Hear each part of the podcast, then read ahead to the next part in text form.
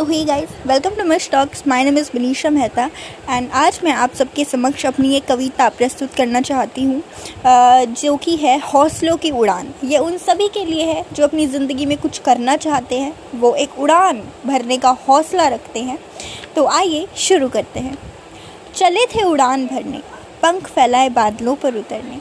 मुश्किल आसा, कुछ सोचा ना था। गिरते आंसुओं तक को पोछा ना था।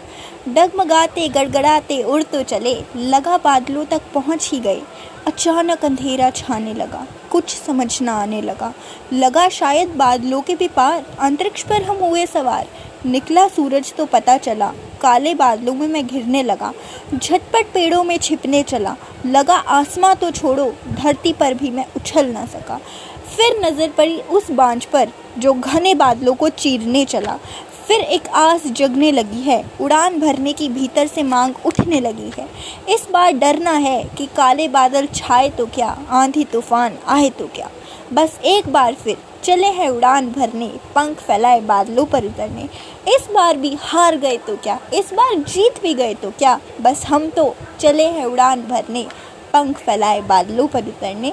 पंख फैलाए बादलों पर उतरे। धन्यवाद।